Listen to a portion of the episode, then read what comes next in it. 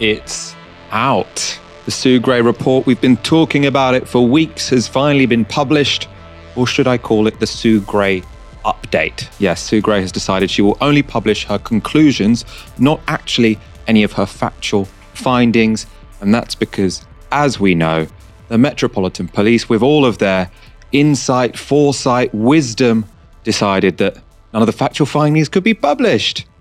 It is still damning, though. There's lots and lots to talk about today, as well as the pretty explosive debate that happened in Parliament after Boris Johnson responded to the findings of Sue Gray. To talk through it all, I'm joined by Dalia Gebrial. How are you doing, Dalia? I'm good. A rare Monday show appearance for me, but Ash has been very nice to swap with me so I can have a little holiday for the rest of the week. So I'm very excited. I said to Dalia, it's a dangerous time to go on holiday because we could have a prime ministerial resignation. Probably not that likely. We'll talk throughout this show about what will happen over the coming few days, given the contents of this report. The long awaited Sue Gray report has been released, and as expected, it doesn't contain that much. That's, of course, because the Met told Sue Gray not to publish details about parties they were investigating. And we know that of the 16 social events Gray was tasked with assessing, all but four are being looked at by the police. So the 12 parties under investigation by the Met include the one on the 20th of May that we know Boris Johnson attended, and one on the 30th, 13th of November that took place in Boris and Carrie Johnson's private flat. In the release today, Gray said she considered publishing a report with reference to only those four parties not under police investigation, but decided that would give an unbalanced perspective. In short, it would be too obviously a whitewash. Instead, Gray delivered what she's called an update on the report, which includes no specific factual information, but rather the conclusions those facts led her to draw. Those conclusions were that one, against the backdrop of the pandemic, when the government was asking citizens to accept far reaching restrictions on their lives, some of the behavior surrounding these gatherings is difficult to justify. And two, at least some of the gatherings in question represent a serious failure to observe not just the high standards expected of those working at the heart of government, but also of the standards expected of the entire British population at the time. So, in short, this wasn't just that Downing Street failed to hold themselves to higher standards than everyone else, but they also fell below the standards everyone else was being held to. Gray's third finding was that at times it seems there was too little thought given to what was happening across the country in considering the appropriateness of some of these gatherings, the risks they presented to public health, and how they might appear to the public. There were failures of leadership and judgment by different parts of Number 10 and the Cabinet Office at different times. Some of the events should not have been allowed to take place. Other events should not have been allowed to develop as they did. Key parts in this finding is that there was little thought given to what was happening across the country. Now, that's not ideal when these were the people governing our lives and in a more expansive way than, than ever before. The conclusion there were failures of leadership also suggests this goes right to the top. Gray also judged the excessive consumption of alcohol is not appropriate in a professional workplace at any time and said steps must be taken to ensure that every government department has a clear and robust policy in place covering the consumption of alcohol in the workplace. Now, I would suggest the excessive consumption of alcohol described by Gray there is not consistent with a work event. That's what Boris Johnson has told us all of these were. Sue Gray also said some staff had wanted to raise concerns about behaviours they witnessed at work but felt unable to do so, and said there were deficiencies in the management structures at number 10 Downing Street. This is how Boris Johnson introduced the findings in the House of Commons. But firstly, I want to say sorry. And I'm sorry for the things we simply didn't get right, and also sorry for the way that this matter has been handled. And it's no use saying that this or that was within the rules, and it's no use saying that people were working hard. This pandemic was hard for everyone. We asked people across this country to make the most extraordinary sacrifices, not to meet loved ones, not to visit relatives before they died. And I understand the anger that people feel. But, Mr. Speaker, it isn't enough to say sorry. This is a moment when we must look at ourselves in the mirror and we must learn. And while the Metropolitan Police must yet complete their investigation, and that means there are no details of specific events in Sue Gray's report, I, of course, accept Sue Gray's general findings in full. And above all, her recommendation that we must learn from these events and act now. With respect to the events under police investigation, she says, and I quote, no conclusions should be drawn or inferences made from this other than it is now for the police to consider the relevant material in relation to those incidents. But more broadly, she finds that there is significant learning to be drawn from these events, which must be addressed immediately across government. This does not need to wait for the police investigations to be concluded. That is why we are making changes now to the way Downing Street and the Cabinet Office run, so that we can get on with the job, the job that I was elected to do, Mr. Speaker, and the job that this government was elected to do. Boris Johnson then went on to suggest there would be reviews into management structures in Downing Street, ignoring that the rot starts with him. Starmer responded like this Our national story about COVID is one of a people that stood up when they were tested but that will be forever tainted by the behaviour of this Conservative Prime Minister. By routinely breaking the rules he set, the Prime Minister took us all for fools. He held people sacrificing contempt. He showed himself unfit for office. His desperate denials since he was exposed have only made matters worse. Rather than come clean, every step of the way, he's insulted the public's intelligence. And now he's finally fallen back on his usual excuse. It's everybody's fault but his. They go, he stays. Even now, he is hiding behind a police investigation into criminality, into his home and his office.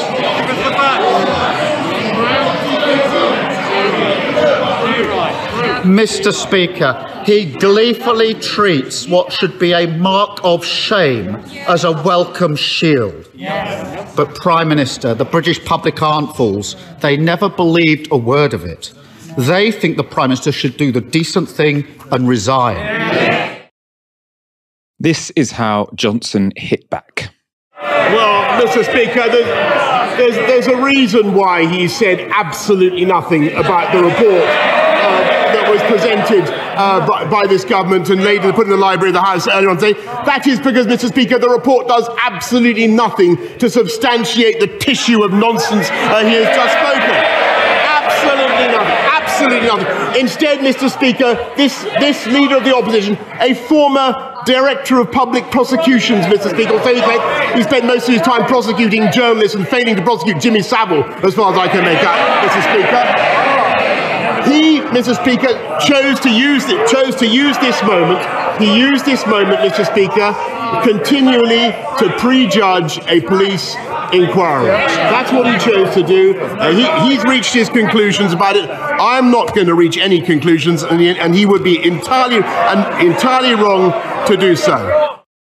That was a phenomenally desperate cynical response from Boris Johnson. The Jimmy Savile line is apparently going around on right wing WhatsApp groups. According to Reuters, there is no evidence at all that Keir Starmer was directly involved. So that very much is a dead cat strategy. He wants us all now to be talking about Jimmy Savile instead of, well, the rules he, he seems to have broken.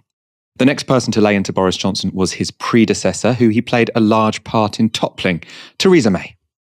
The COVID regulations impose significant restrictions on the freedoms of members of the public.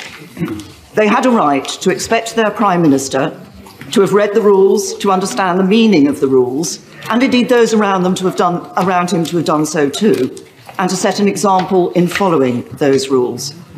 What the Gray report does show is that number 10 Downing Street was not observing the regulations they had imposed on members of the public. So either my right honourable friend had not read the rules, or didn't understand what they meant, and others around him, or they didn't think the rules applied to number 10. Which was it? No, Mr. Speaker, that is not what the uh, Gray report says. Uh, what the report says. Uh, but if she, I, I, I, I, suggest that she waits to see uh, the conclusion of the inquiry. Sue Gray judged there were gatherings that should not have been allowed to take place, and she referred at least 12 of them to the police. I think it's pretty clear she believes rules were broken, so everything Theresa May said there was correct. I don't say that very often. Dalia, what did you make of the report and Boris Johnson's performance today? The scenes that we saw in Parliament today were, frankly, just embarrassing all round. We we saw absolutely no accountability being taken by the Prime Minister himself. Yes, he apologized, but then he went on to repeat the exact same behaviors that he was supposed to have been apologizing for. He continued to avoid admitting what he had done, uh, to deny his own culpability, to hide behind the kind of mirage of, of process in order to avoid actually answering a question truthfully. Um, he still tried to distance himself from what happened, to to act like this was sort of a, a, collective issue that you know that he doesn't really have any specific accountability for it, and that he doesn't fully know what's going on, and so he has to wait to hear the outcome, the full sort of report and the full investigation. And he even, you know, as well as the the Jimmy Savile stuff, he, he also tried to to deflect and fall back on on fear mongering around Ukraine in order to distract from the issue of hand, which is just so irresponsible and egregious. The very serious threat of escalating violence abroad is not a prop for British politicians to try and save themselves. Although I know that that's what they they they see it as. That's how they think of the rest of the world. But I think it, that this entire situation, and particularly the scenes that we've seen in Parliament today, it has been something of an expose into the ways that different elements of the establishment kind of close ranks in order to cover the tracks of one another. And we see it breaking apart a bit at the moment, but still ultimately we're seeing the traces of the media, the, the police at different points, the civil service, allowing and enabling this behavior to continue and attempting to, as much as they can, even at this stage, dilute the full reality in order to protect their own reputation and the power of the institution itself, even when that power is undeserved and actually quite quite dangerous. And so, whether it's you know the Met Police uh, asking for the most serious instances to not be included in the report, or this constant sort of delaying of publishing the full details of the report in order to kind of kick the can down the road and give Boris a chance to more effectively pivot the conversation to the journalists, even who likely knew, I'm sure some of them at least knew that this was happening all along and continued to consistently give Boris Johnson the benefit of the doubt, to treat Johnson with kid gloves throughout the pandemic. And so, especially that even with all these revelations, there is still ultimately no real avenues of accountability because the avenues of accountability seem to be somewhat complicit in the covering up of the scandal at hand. I think it's it's created a lot of disillusionment amongst people. And it's obviously very easy to say, oh, well, why is this the thing that should expose Boris Johnson and the nature of these different factions within the British establishment? You know, surely this was worse or this was worse. Why wasn't it this or that?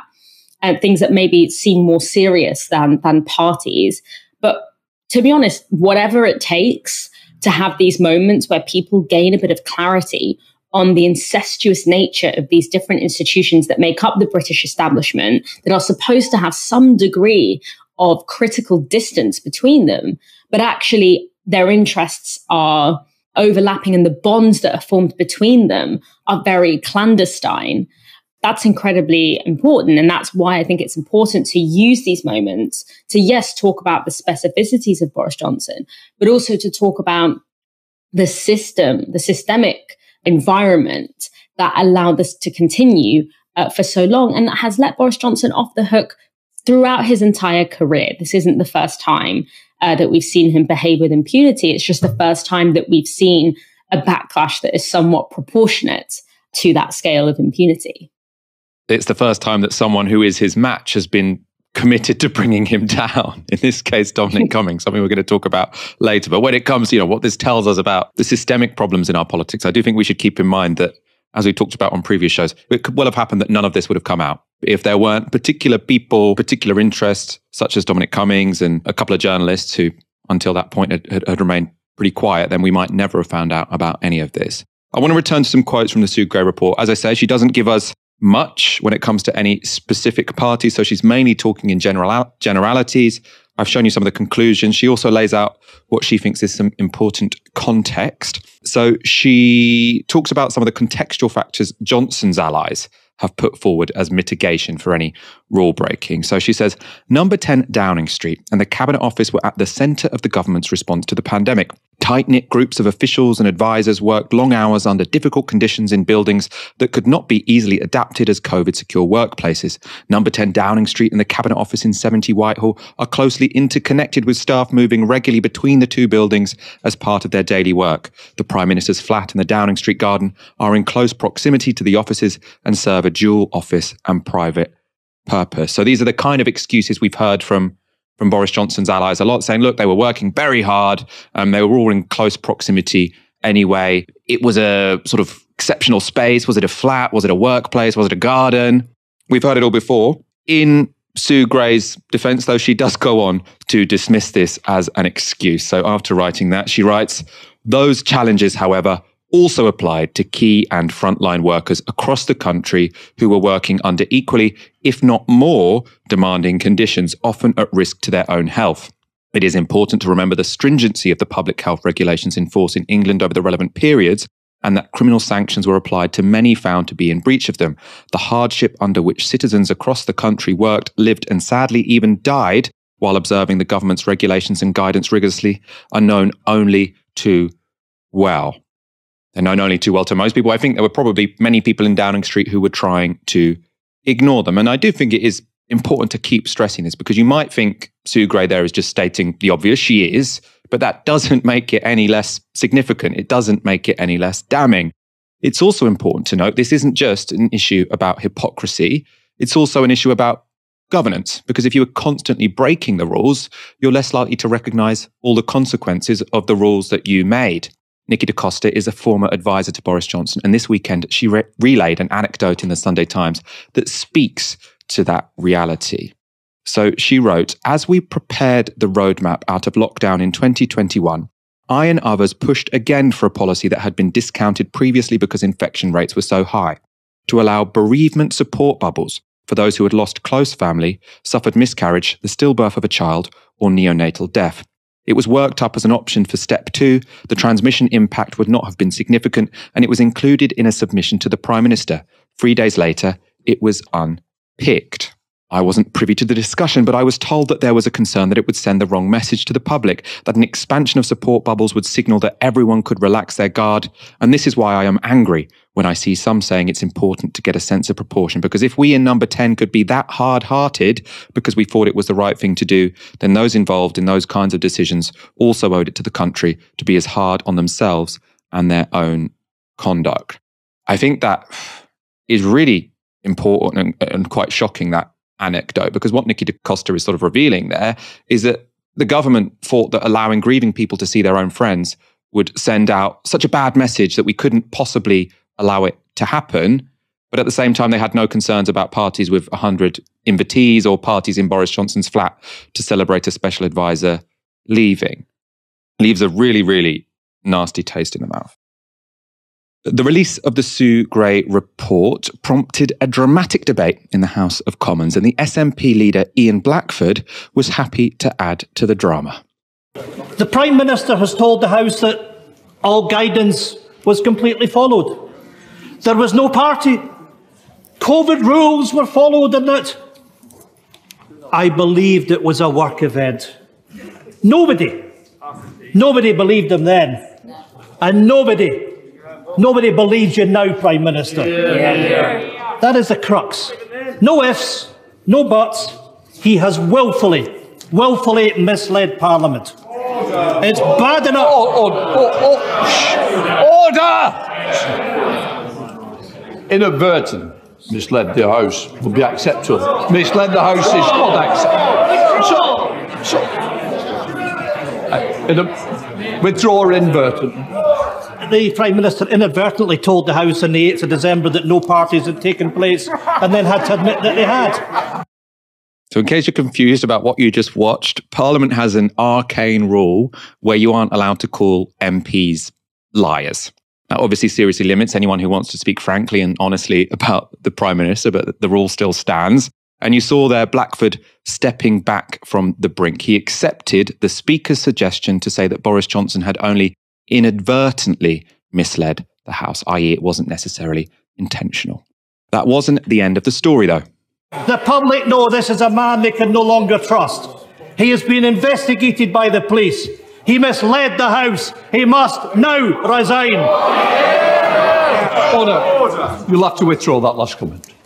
Mr. Speaker, I gave the evidence of the 8th of December. Uh, order, order. You're going to have to withdraw misled. Mr. Speaker, the Prime Minister has misled the House. Unless you withdraw, I will have to stop, and that's not good. Just withdraw the words. I am standing up for my constituents that know that this Prime Minister has lied and misled the House. Give me the paper. Give me the paper.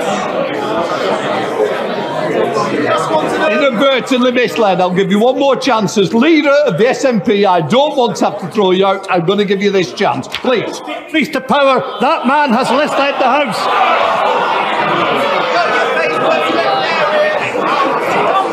Shut up.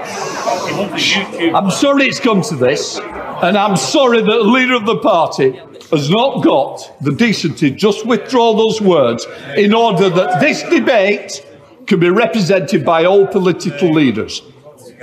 Would you like to inadvertently? Speaker, if the Prime Minister has inadvertently misled the House, then I will state that. Right, we're going to leave it at that. No, that was all pretty ridiculous. I remember watching that live thinking, surely Ian Blackford is, is trying to get kicked out because that's a great headline. You call Boris Johnson a liar. Everyone thinks he's a liar. If you get kicked out of Parliament, that's, that's not a big problem. But then after that entire standoff, he sort of stands up and says, oh, no, actually, oh, no, he did inadvertently leave the House. He's then able to stay in the House of Commons. He doesn't get kicked out. But then five minutes later, this happened. Can I just say, I take it the honourable member has withdrawn it, the right honourable member. That the Prime Minister may have inadvertently misled the House. But, shut, o- order. To help me, to help the House, you withdrawn your early comment and replaced it with inadvertently. It's not my fault if the Prime Minister can't be trusted to tell the truth. Under the power given to me by Standing Order number 43, I order the honourable member to withdraw immediately from the House. From the House. He's anyway. Rivera, it's, it's, it's all right, we don't need to bother. Right, let's just move on.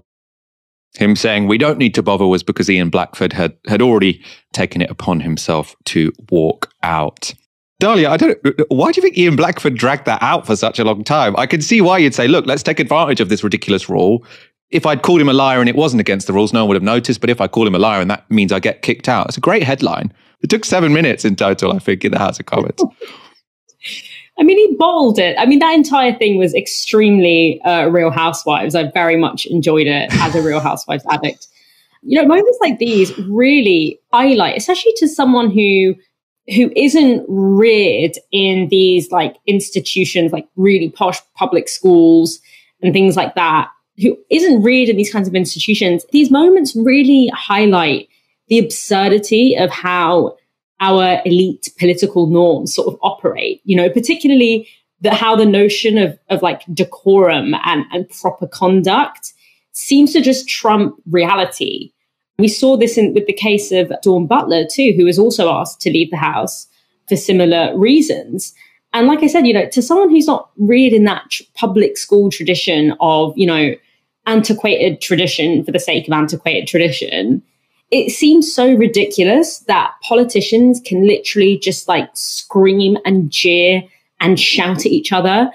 And that's fine. They can also kind of blatantly lie to the House, avoid key questions that are being asked of them. They can see, they can, from what we saw from Boris today, deflect from things that are being asked of them by, you know, throwing out just these random, bizarre things like saying that Keir Starmer deliberately didn't prosecute Jimmy Savile or implying that he he neglected to prosecute Jimmy Savile or that the Labour front bench, you know, take drugs, which I think he sort of implied at one point. I don't know the truth to either of those claims, but the fact that this was clearly, this is clearly an avoidant technique, a, a deceptive technique to try and avoid accountability from Parliament, which is what Parliament is there to do, allegedly.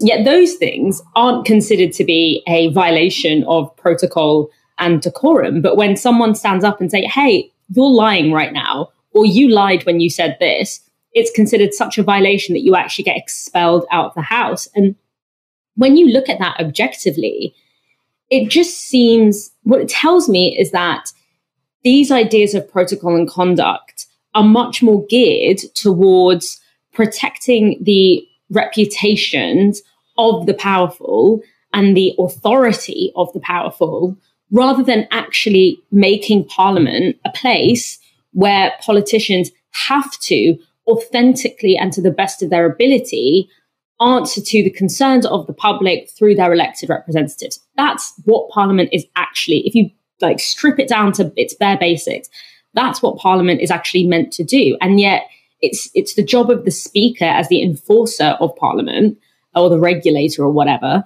to rather than to ensure that that happens and ensure that you can't just avoid the question, you can't just kick the can down the road, you have to actually answer the concerns that are being brought to you Yet there's more focus on sort of the more minute sort of turns of phrases. And I know that's how it's been done for so many years. And to people sort of steeped in this culture, it will seem perfectly obvious.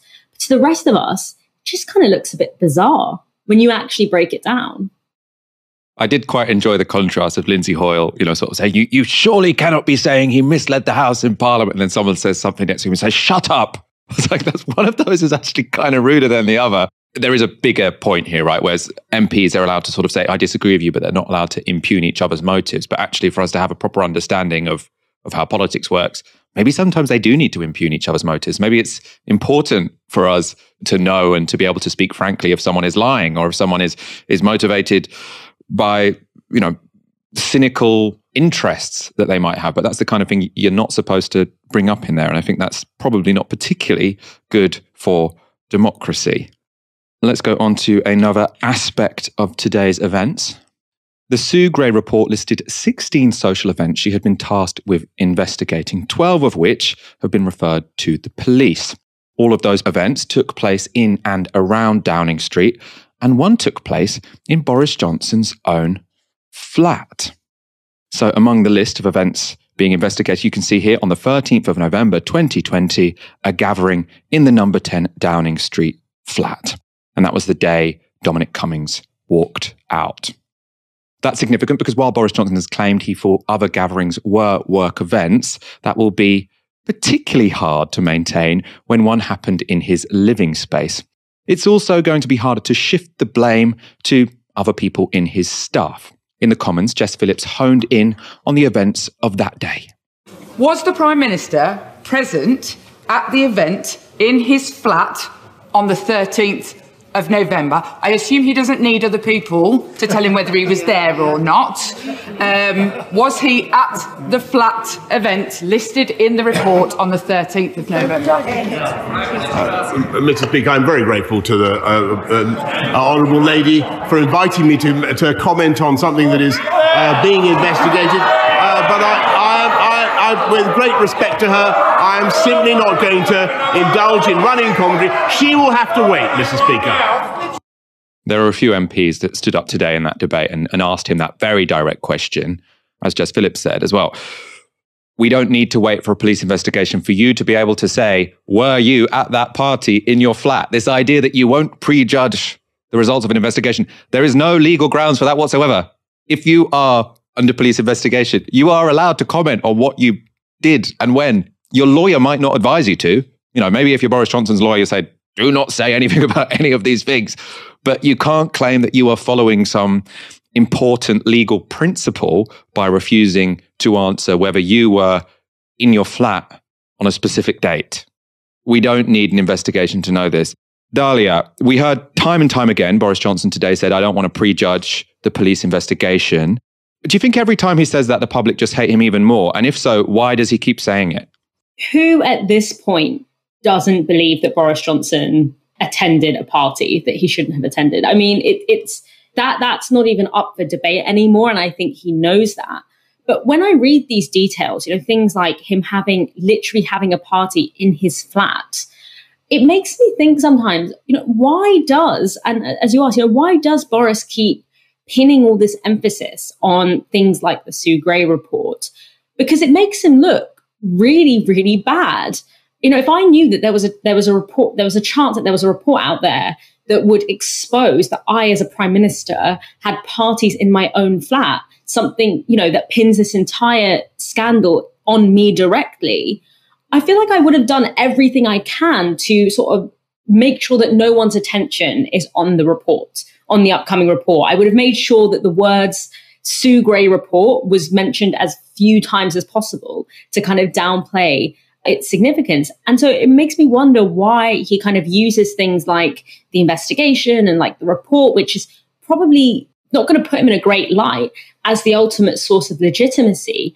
And I think it could be one of many things. It could be he's just plainly buying time to kind of figure out an effective and try out different kinds of deflection strategies or kind of get enough backbenchers in his good graces. We know that he was sort of taking meetings with backbenchers and sort of offering them all these different things, essentially in return for their backing. Was it, or was it because he had some kind of sense that he might have been able to influence how strong the report was or what in the report actually could become public information to an extent the Met Police sort of tried to do that on his behalf. And it makes me kind of very concerned because it makes me feel that Boris Johnson is pretty confident that if he really tries, he can control or sort of influence what we eventually see. And it will be a far weaker version of events than, than what actually happened. And that way, by pinning all of that emphasis on a report that he feels he might somewhat be able to influence by pulling in political favors, etc., then we're not going to trust sort of hearsay and gossip and leaks and things like that, but rather this, you know, which he has much less control over. And that's obviously not to say that he is, you know, giving orders from above on what the report can and can't say, but we are seeing him and his allies trying to figure out ways to redact parts of the report, to kick it down the road, to make it a little bit murkier than what is clearly the case, which is that these parties quite literally happened on his doorstep. He was aware of them. He's been aware of them this whole time. And he has been lying by omission to the public as a way of trying to save his own skin. As to why he keeps saying, you know, this, this is being investigated by Sue Gray, or even now this is being investigated by the Metropolitan Police, which is quite an interesting defense for a politician to make. I mean, the normal strategy of a politician when, a, when any controversy comes is to kick it into the long grass. So you say, look, don't focus on the facts of the event, focus on the process. There is a process going on. Process is generally quite boring. Normally, people won't know the name of whoever has, has, has run a civil service report. And then they hope that when the findings come out, either they'll be watered down because these are people who aren't wholly independent, or more likely, everyone will have forgotten about it. So often they think, well, we'll have two days of bad headlines, but then after that, we'll refuse to give anyone else anything to write about because we'll we'll give them a very boring answer whenever they ask, which is it's being investigated by X, Y, Z, and then when the results come out, people have moved on. The problem for Boris Johnson in this case is that no one's going to move on because people really care about this. They really care about these parties. I mean, I haven't really seen anything provoke public outrage of this level. I mean, I can't remember what possibly has provoked public outrage of, of this level in in sort of my time covering politics because people just feel it so viscerally and it's not going to work this time. You can't say trust the process this time because everyone already knows that Boris Johnson has been lying for weeks and he's been lying for weeks about something that people really care about. So he's not going to recover. So I can see why he keeps saying, oh, Sue Gray this, Sue Gray that. Focus on the process, don't focus on the facts. But it isn't going to work this time, which is good. He's going to get what he deserves. It's, it's just a question of will it be a month, will it be two months, or will it be a year or whatever. And the longer he stays, hopefully, the more it's going to damage the Conservative Party. You can also argue that it's going to give Rishi Sunak or whoever the chance to choreograph their taking over the party in a more smooth fashion. I think I think that's what Sunak is thinking, essentially. Part of Boris Johnson's appeal to those who voted for him seems to be his clownish knack for putting his foot in it. From getting stuck on a zip wire while promoting the London Olympics to ploughing through a 10 year old kid at a friendly rugby match in Japan. Johnson has always had a gift for making people laugh, either with him or at him, depending on your political leanings. Who, for example, could forget this? Mr. Johnson, while you have five minutes, you're live on Good Morning Britain. Why, why, could you talk to Piers and Susanna for me? I'll be, I'll be with you in a second. I'll be with you in a second. Yeah, I have an earpiece here in my hands, ready to go. Right, he's been taken inside into the freezer. He's gone into the Excuse fridge. me. Um, there's a bunker. It's very very frosty heroic reception we've had mate. so far, isn't it? That was heroic work. Uh, what was the minder the door saying has to been you? closed. The, The minder has was like closed. effing and blinding, wasn't it? Uh, well, yeah, yeah, absolutely. Yeah, that, that came as a bit of a surprise, I have to say, uh, when we popped out of our car and uh, asked the Prime Minister those questions. Uh, look, where are we here? There's lots of empty bottles here this morning. I think he's lost his bottle. He won't come on Good Morning Britain. As far as I know, no other prime minister has ever hidden in a fridge. Footage from 2006 has re-emerged of Johnson, though, casually revealing that what many of us have suspect, suspected is true, that his apparently natural bumbling fool persona is just that, a carefully cultivated front. Ah, I don't mind. I, don't mind. My, I think my theory is if, uh, I've got a brilliant new strategy, which is to make so many gaffes that nobody knows which one to concentrate on. So they cease to be They newsworthy. cease to be, they, they cease to be newsworthy. You, you completely outgeneral the media in that way, and they, they, they despair. They despair, and, and, and yet, and so what you do, you, you, you, you, you, they leave you alone. You shell them, you pepper the media. What you do is you got to rally, you you, you got to pepper their positions with so many gaffes that they're confused. It's like chaff, it's like a helicopter throwing out chaff, and then you steal on quietly, and drop your depth charges wherever you want to drop them. So the strategy is sow endless confusion so that your actual aims and plans remain hidden, and then, with everyone disorientated, act. And they won't notice what you've slipped past them. This is a pretty old strategy. In fact, at least 2,500 years old. Here's ancient Chinese military strategist Sun Tzu in The Art of War. All warfare is based on deception. Hence, when we are able to attack, we must seem unable. When using our forces, we must appear inactive. When we are near, we must make the enemy believe we are far away. When far away, we must make him believe we are near. And I guess that goes to the heart of Johnson's political outlook. He treats politics like war and the electorate as the enemy, to be confused, deceived, and eventually defeated. Dalia, that's his strategy. Is he finally has he finally taken on a battle that he is going to lose this time around? Well, I don't know. What I do know is that the only way he's managed to get away with that so long is because he has other forms of power. You know, I don't want people to think that anyone could get up and use this strategy and it's a winning formula. You know, it's being a Tory, it's being an Eton educated, Oxbridge educated, posh white man. But it's actually incredibly, I found this incredibly, in a way, reassuring to hear because, like you said, it's one of those things that you can sense is happening that that he is deliberately deploying this kind of chaotic character overwhelming us with with nonsense essentially as a means of retaining or cultivating a form of power. And you sense it's happening but when you talk about it it seems almost conspiratorial. You know why would someone deliberately portray themselves as an idiot? And it, it seems conspiratorial to be like oh the messy hair and the constant gaffes and all of that but so you hear this and it goes some way to kind of demystifying that strategy and therefore hopefully taking some of the, the punch out of this. But I think this is really interesting as well because it, it's actually not just limited to, to Boris Johnson. Write about this in, in Empire's Endgame, which is a, a co-authored book written by myself and, and lots of other um, incredible academics. And what we talk about in that book is that the right and the far right in this sort of day and age look very different to how they kind of looked in the 20th century. They they look like it we call it the sort of buffoonish authoritarian, the age of the buffoon. They aren't the authoritarians we're used to, which is, you know, heavily disciplined, sort of orderly, uh, very controlled figure, but they're actually quite clownish. They're almost like like shock jocks who sort of use this outlandish, their absolute outlandishness, their their clownish theatrical outlandishness as a way of normalizing chaos, which is quite different, as I said, which is much more invested in pro, um, very different to traditional means of authoritarianism, which are much more invested in projecting order. But by normalizing that chaos, you not only deflect from what's actually taking place by sort of providing the press with something a lot more sensational to talk about than the actual boring passing of policy and legislation and all of that, which actually impacts people's lives. But you also lower the standard of care and competence that you would expect from a government. So we saw this during the pandemic where people's expectations of the government's judgment was lowered so significantly that we ended up, well, I mean, I didn't, but it ended up feeling like we tolerated being having one of the highest death death tolls at different points that in Europe, despite having socialized healthcare and despite being a really one of the most powerful economies in Europe.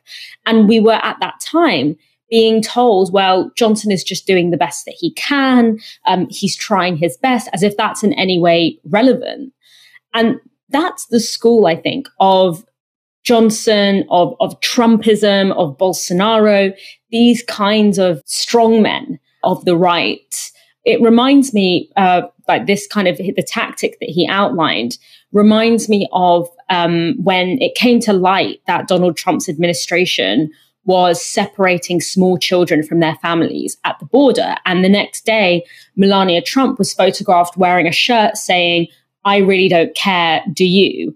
And suddenly the story came about how outrageous this jacket was and how insensitive it was. And then Melania and Donald Trump could then turn around and say, look how crazy the liberal media are. They attack us even for the clothes that we're wearing.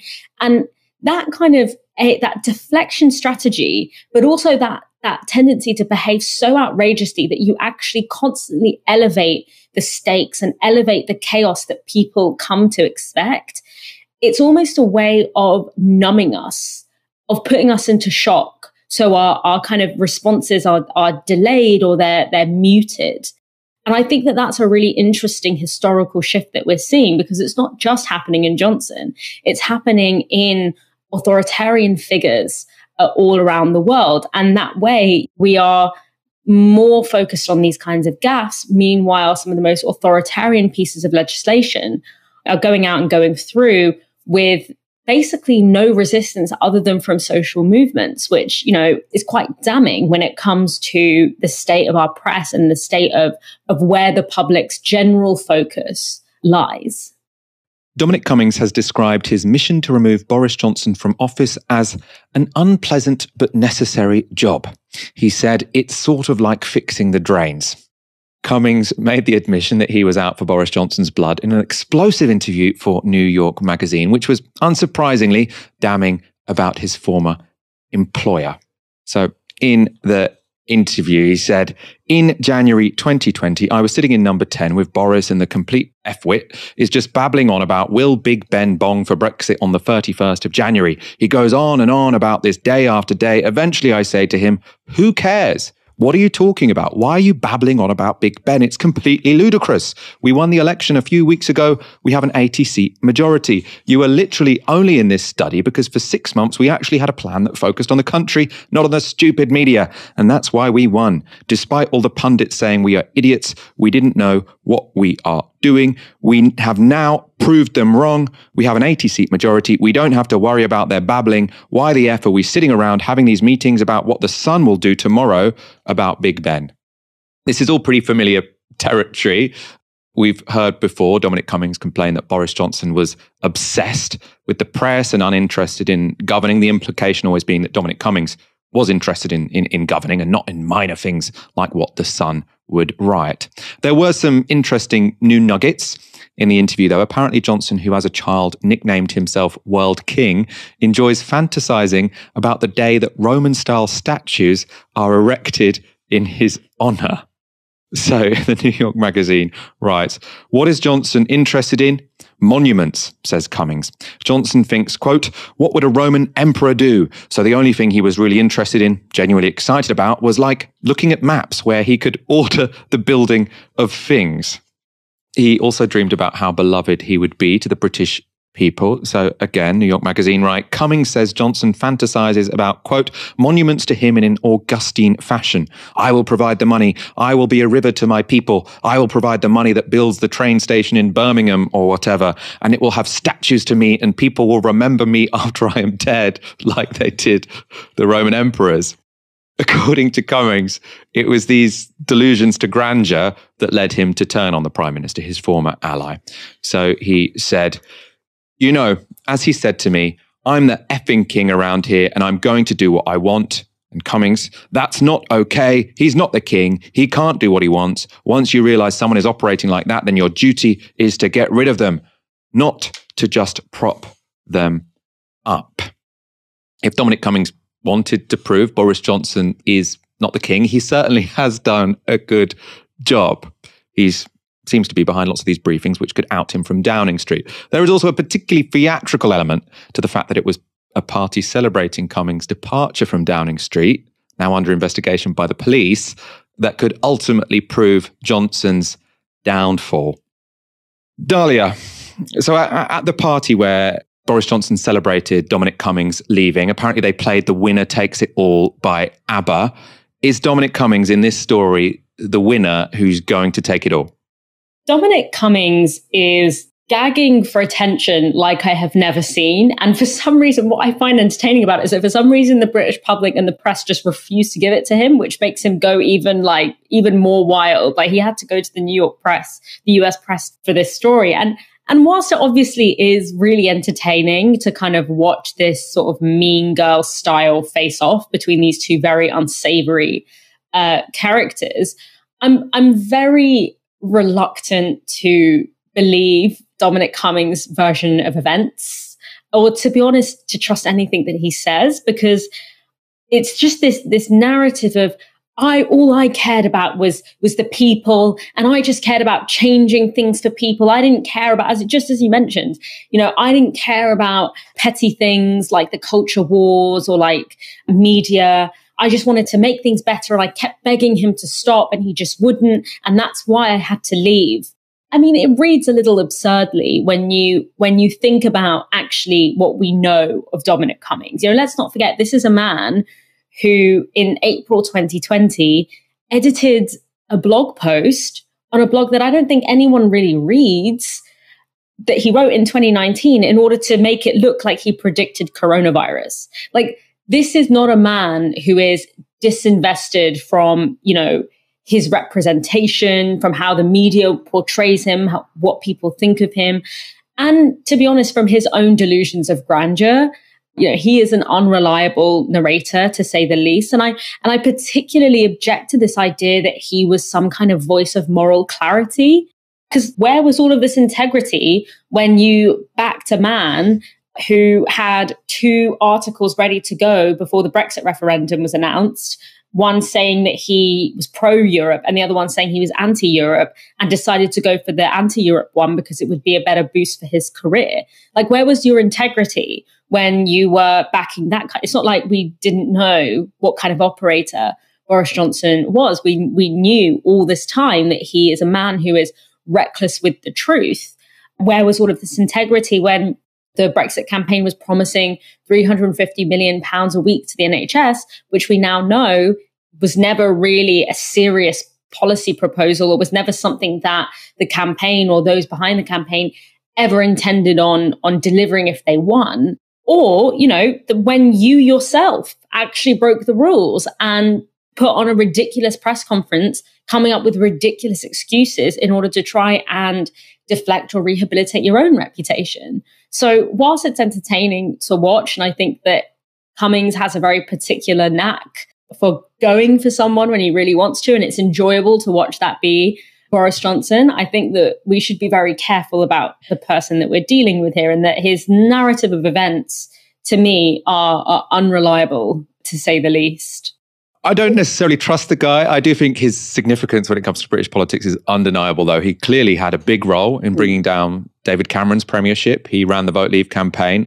It's because Brexit won that David Cameron had to go. He opposed the Chequers Agreement. Theresa May ended up falling. And now he could be the person to bring down Boris Johnson. So, so while yes, I think he's, I mean, I think he's an elitist. I don't really understand what drives him. He says, I'm, mm. I, I want to stop extinction level events. So I'm like, what? You didn't do that well actually when you actually had a chance to go up against a pandemic. But also, I feel like you should go into politics kind of wanting to help people. And I've just never got that from him at all. So I, I find the guy quite confusing, but undeniably interesting and undeniably incredibly impactful. And I have to say, I'm, I'm, I'm glad he started this vendetta against Boris Johnson, which I think mm-hmm. is quite likely to succeed. Let's go to our next story. Before I do that, um, we at this show rely on donations from our viewers. If you're already a subscriber, thank you very much. If not, go to novaramedia.com slash support. Boris Johnson looks like he'll hang on to fight another day. And that's because Tory backbenchers have been pretty reluctant to call for him to resign. But in the past, Tory MPs would demand resignations for much smaller infractions than a Prime Minister breaking rules he made while imposing them on everyone else. One such example was in 2004, when then Chancellor of the Exchequer Gordon Brown scheduled a budget speech to coincide with the Cheltenham Horse Racing Festival. The cries of outrage were deafening. As political editor of The Spectator, I have reported on numerous controversies at Westminster, but never one quite as divisive as the Chancellor's decision to announce the budget during Cheltenham Week. The move has been greeted with horror by MPs in the House. It's an absolute national disgrace. And there was a Chancellor of the Exchequer after the war, Stafford Cripps, who had to resign because he gave away some budgetary secrets.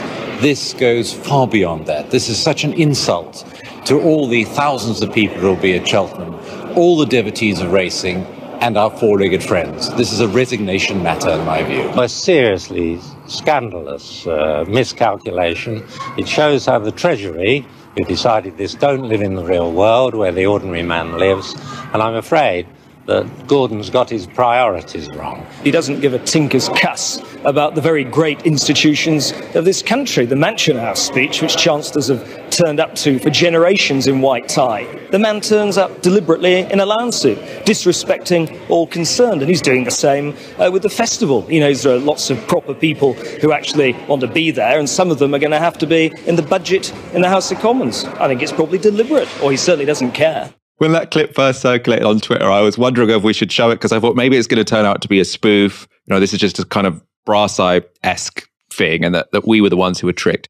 It turns out, though, that this did actually happen. It was the case that politicians, journalists, and businessmen were incensed at the clash between the budget and Cheltenham Festival. The Racing Post reported at the time much to the irritation of those more interested in events in the Cotswolds in mid March, Brown will be delivering his latest fiscal statement on Queen Mother Champion Chase Day. I can't believe it. This is a social catastrophe, said the BBC's business editor Jeff Randall, a festival regular now faced with reporting on the likely economic repercussions of the speech instead of enjoying the company of fellow racegoers. If the Chancellor is really serious about being popular in the city, he should rescind this immediately. The magazine also had a quote from Peter Oborne, who you saw at the start of that clip. He said, It is an outrage and shows that Gordon Brown is losing his grip. It is typical arrogance of the Chancellor. And just as the government are coming out of trouble with the Hutton report to willfully court disaster by this reckless decision to affront the city by this thoughtless, quite frankly, cruel act, sadistic, I almost call it, towards city traders who are forced to stay at their desks on the three most important racing days of the whole year, is diabolical. Now, I have to say, I'm not, potentially that quote from Peter Oborne and that quote from the BBC Business editor is a little bit tongue in cheek. I, I will leave open that possibility. But in that clip, we did see a Tory MP call for Gordon Brown's resignation because of a clash between a budget speech and a horse race. Dalia, does the contrast between the attitudes displayed in that short clip and the attitudes of Tory backbenchers today to, to Boris Johnson having broken a bunch of rules he imposed on the rest of the country during a pandemic, does that does that tell us about the decline of standards in, in Westminster, or does it not tell us much at all?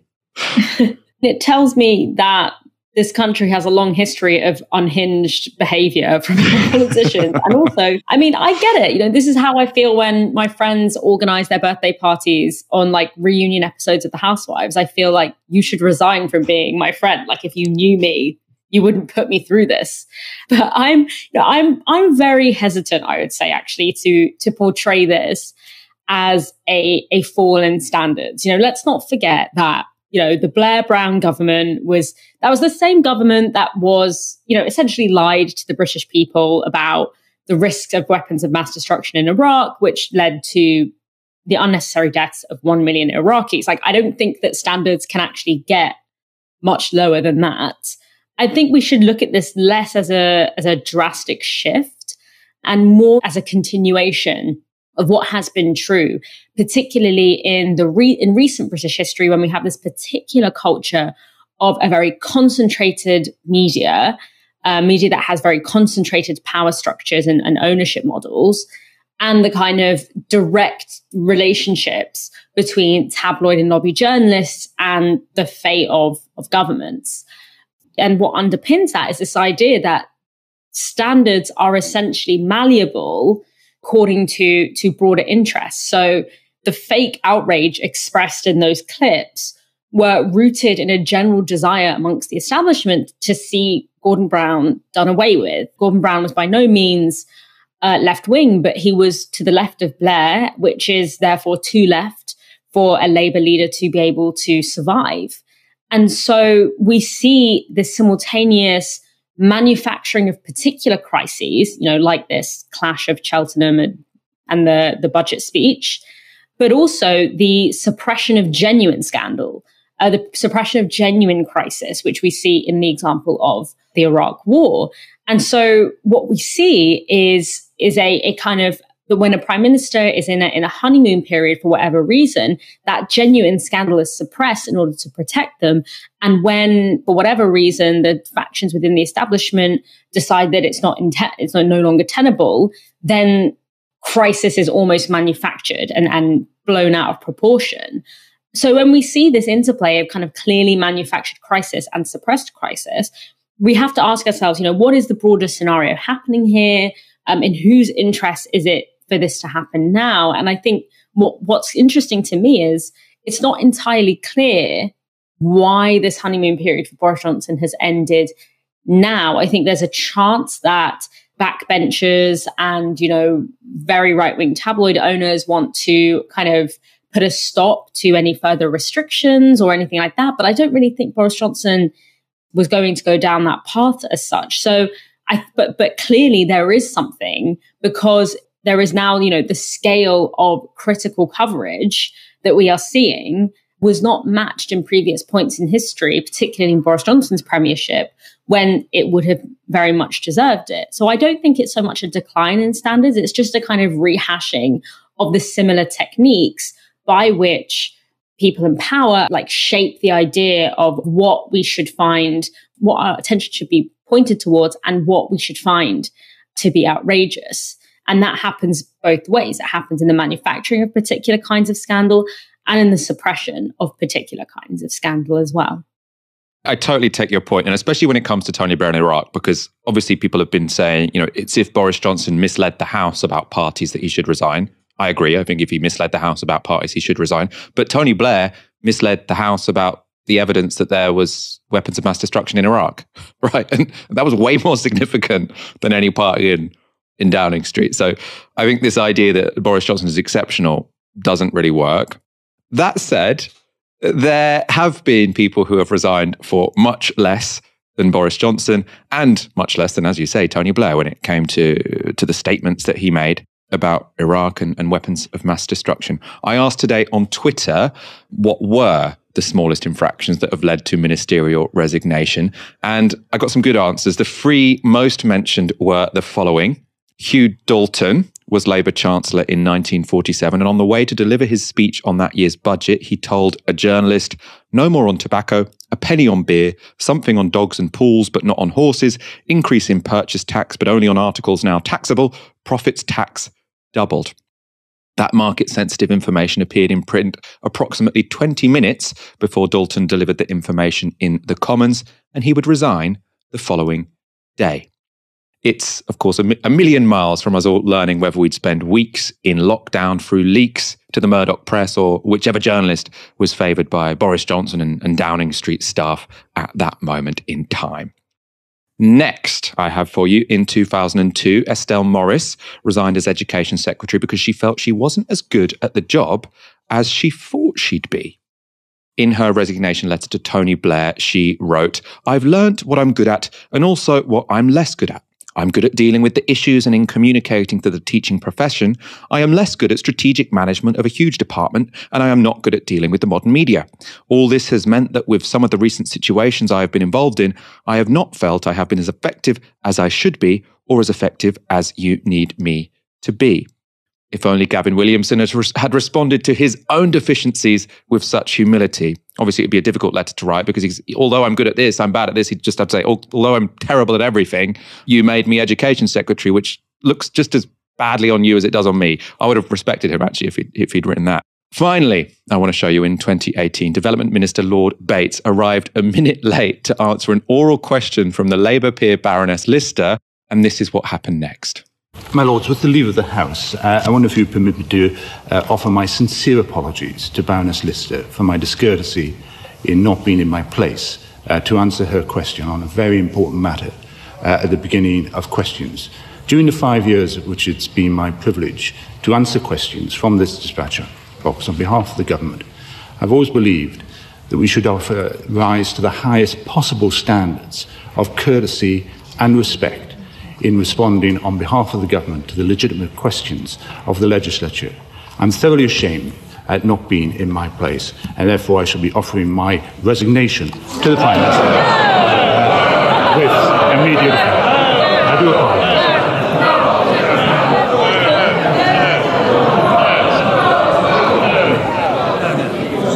Adjourned debate on the amendment to the motion for second reading of the European Union Withdrawal Bill.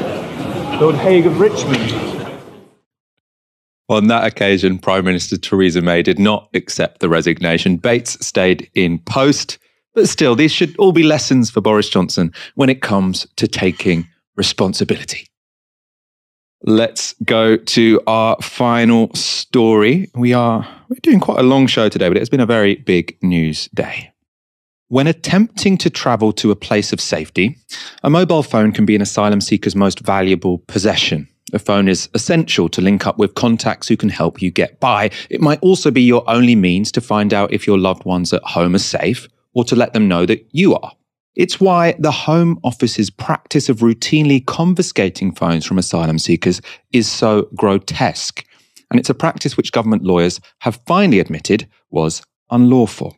They've done so to the High Court. The admission came in a hearing brought by free men from Iraq and Iran who were arrested after their boat was intercepted in the Channel. Their phones were confiscated for months, meaning they couldn't contact their families to let them know that they were alive. One of the men spoke of fearing his wife and daughter had been killed. Lawyers for the free claimants estimate that thousands of phones were unlawfully taken since the policy came into force. The Independent report that the High Court heard that the blanket seizure policy operated at the Tug Haven reception unit in Dover between April and November 2020. Home Office lawyers said its precise origins are not known, and the policy appears to have developed organically. Sir James Eadie QC, representing the Home Secretary, said there was a misunderstanding permeating that an illegal entry offence was always committed by passengers on small boats at the time. This is the Home Secretary's lawyer trying to shift blame away from senior officials and towards staff at the reception unit. The mistake was the result of frontline workers misunderstanding the law. On one level, that's entirely plausible. Many people do wrongly think that arriving in a country without prior permission to seek asylum is a criminal offence. What the Home Office lawyer ignores, though, is that where that misunderstanding does exist, it comes right from the top. Illegal migration, illegal migration, illegal migrants, illegal migration, illegal migration routes, illegal migration, illegal migration, illegal migration. Yes, no one has been more willing to permeate myths about illegal migration than our Home Secretary. And Patel has continued to do so even after the Court of Appeal confirmed the Home Office was wrong. in December last year, the court quashed the convictions of four asylum seekers who had been wrongly jailed for steering dinghies across the channel. When delivering that ruling, Lord Justice Edis said, As the law presently stands, an asylum seeker who merely attempts to arrive at the frontiers of the United Kingdom in order to make a claim is not entering or attempting to enter the country unlawfully. There is no ambiguity there. But Priti Patel and her government colleagues have not updated their scripts. These statements in Parliament were all made after that ruling the root causes of illegal migration. And of course, all the party opposites seem to be on the wrong side of the argument and they don't really want to be supporting an end to illegal migration. To stop the illegal and dangerous trafficking of illegal migrants. What is clear is that we need to take tangible action to deal with the problem of illegal migrants. And in terms of her very understandable concerns about illegal migration, the flimsy boats across the channels. The government's objective is that nobody should arrive illegally in the UK on their own terms. Thus, all vessels transporting illegal migrants across the channel must be intercepted before or as they land. And so that is why the uh, MOD's primary role will be to ensure that all vessels transporting illegal migrants across the channel are intercepted before or as they land. Dalia, I want to bring you in on this because I'm sure you'll have heard many people promote this myth that asylum seekers are breaking the law when they cross the channel. They're not. It's incredibly depressing, though, that it comes right from the top. And even after it has been clarified by, by a top judge. I mean, the whole thing is just, it stinks. It's disgraceful. I think that, that this is a really important story, specifically to end today's show with, because this entire show, we have been talking about how the powerful work together to cover the track, their tracks when they violate the law or when they violate regulations. And in this case, it was allegedly criminal violation, um, the parties that, that took place. And, and all these institutions from the Met Police to the establishment media to the civil service sort of work together to protect the reputations of those who have, in this case, gratuitously broken laws. And yet we have, at the very same time, one of the most authoritarian governments that we have had in recent history, a government that has been absolutely desperate to situate itself as a sort of law and order government, whether it's through symbolism, remembering Boris Johnson making speeches in front of rows and rows of police officers, something that's just pure optics, basically, or through through actual policy, you know, through the appointment of one of the most rabidly draconian right wing MPs, Priti Patel, to the role of Home Secretary, knowing full well what she would do with a role like that. Things like the Nationality and Borders Bill, the Policing Bill, etc. And so that very same government seems to simultaneously be in absolute contempt of legal norms, in this case, the, particularly the norms of international human rights law, which does not situate the attempt to make to to seek asylum as illegal, and yet also projecting themselves as as a law and order government and and getting elected partly on that basis. And that might seem like a contradiction but when you look historically law and order has always meant this the same thing. It's meant we will discipline and surveil and gratuitously brutalize people on the social margins, people that we have cultivated you to hate and fear. And, you know, that will, that is what we mean by security. That is what we mean by, by law and order. And that's why I always say that the left can't effectively triangulate law and order politics because law and order isn't about some kind of neutral application of a neutral law and order. It, it's used to, it's about, it's always been about disciplining particular communities. In this case, as we can see, disciplining displaced communities. And that's what politicians mean when they use that paradigm. And unfortunately, that's also what voters who are primarily driven by that kind of law and order rhetoric, that tends to be what they mean as well. So if you want to change that, you have to, to change the root cause of that paradigm itself, which is the portrayal of migrants, of people of color, of working class people as communities to be cracked down on. communities that should be over policed and surveilled, etc. You have to go down that strategy. You can't try and fix it or dilute the power of it by just pretending that law and order means something else so that you can change what it means other than something that it has historically meant because the weight of that history is incredibly deliberate and it's incredibly heavy.